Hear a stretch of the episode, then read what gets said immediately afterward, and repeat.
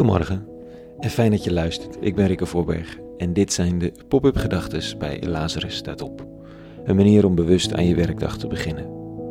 Ik lees de Bijbelteksten van de dag en schrijf iets van een gedachte uit die opkomt.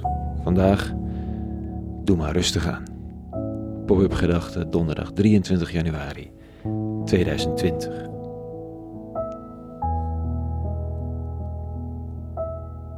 Het is een vaste zinnetje dat ik app aan mensen die me gestrest berichten dat ze wat te laat zijn.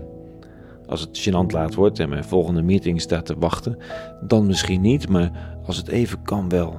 Doe maar rustig aan is zo'n zinnetje waarbij je, als je het aan een ander vertelt, zelf ook rustig wordt. En het is fijn om te ontvangen als je gestrest in een tram zit die niet harder wil, of keihard tegen de wind in al fietsend probeert om de verloren tijd in te halen. Doe maar rustig aan. Het geldt ook voor mensen die succes hebben, of mensen die opeens uh, hun roeping voelen. Doe maar rustig aan. Niet alles hoeft in één keer binnengehaald.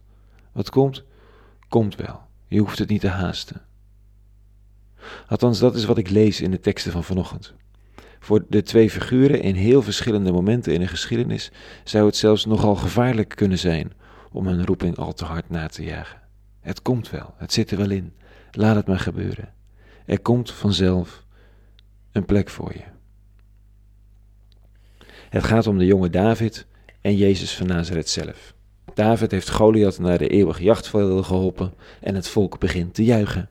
Altijd is er het volk dat begint te juichen. In de tijd dat er nog geen Maurice de Hond is, check je gewoon of het volk begint te juichen. En dan weet je wie de nieuwe ster is. Saul heeft er duizenden verslagen, maar nee, David tienduizenden. Dat begint Saul een tikje te erger tijdens de, ergeren tijdens de ererondjes. En een boze koning in barbaarse tijden is een koning met een missie. Hij wil David doden. De zoon van Saul, Jonathan, is een vriend van David en bezweert de opkomende jaloezie. David komt zelf niet handelend in het verhaal voor. Hij zwijgt, blijft op afstand, wacht af of er plek voor hem is. En dat is het dan. Geen gebral sowieso.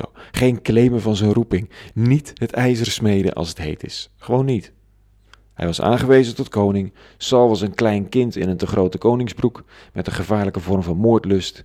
Het volk wil David. En David zwijgt. Dopper. Het komt wel. En Jezus? Zijn wonderdoenerij heeft nogal een aanzuigende werking. Van heinde en verre komt men zieken en melaatsen brengen. Het is dat hij zich in uithoeken van het land begeeft, anders was er ook in het politiek centrum al veel eerder de alarmbel geluid. Wie weet of hij nog eerder om het leven was gekomen of op andere wijze geneutraliseerd. Maar al, denk ik, je neutraliseert JC niet al zo makkelijk. Dit staat er. Zelfs de onreine geesten vielen als zij hem zagen voor hem neer en schreeuwden: Gij zijt de zoon van God. Maar hij verbood hun nadrukkelijk hem bekend te maken. Hij ontkent het niet. Het is zijn roeping, zijn taak in het leven. Hij heeft het zelf ook herkend. Er is momentum, een hoop volgelingen, je kunt wat. En hij wacht. Zeg het tegen niemand. Mijn tijd komt nog wel. Of niet. In elk geval ga ik niet zelf jagen naar de plek die me nog niet gegeven is. Ik vind het mooi. En inzichtgevend.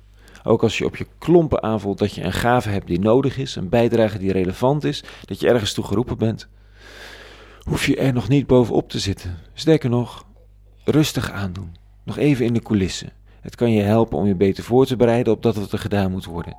En momentum komt en gaat. Eenmalige kansen bestaan niet. Niet als het gaat om wat jou ten diepste te doen staat. Doe maar rustig aan. Dat is het spirituele berichtje vanavond naar iedereen die een klein beetje hecht naar levensroeping en levensvervulling en positie en momenten.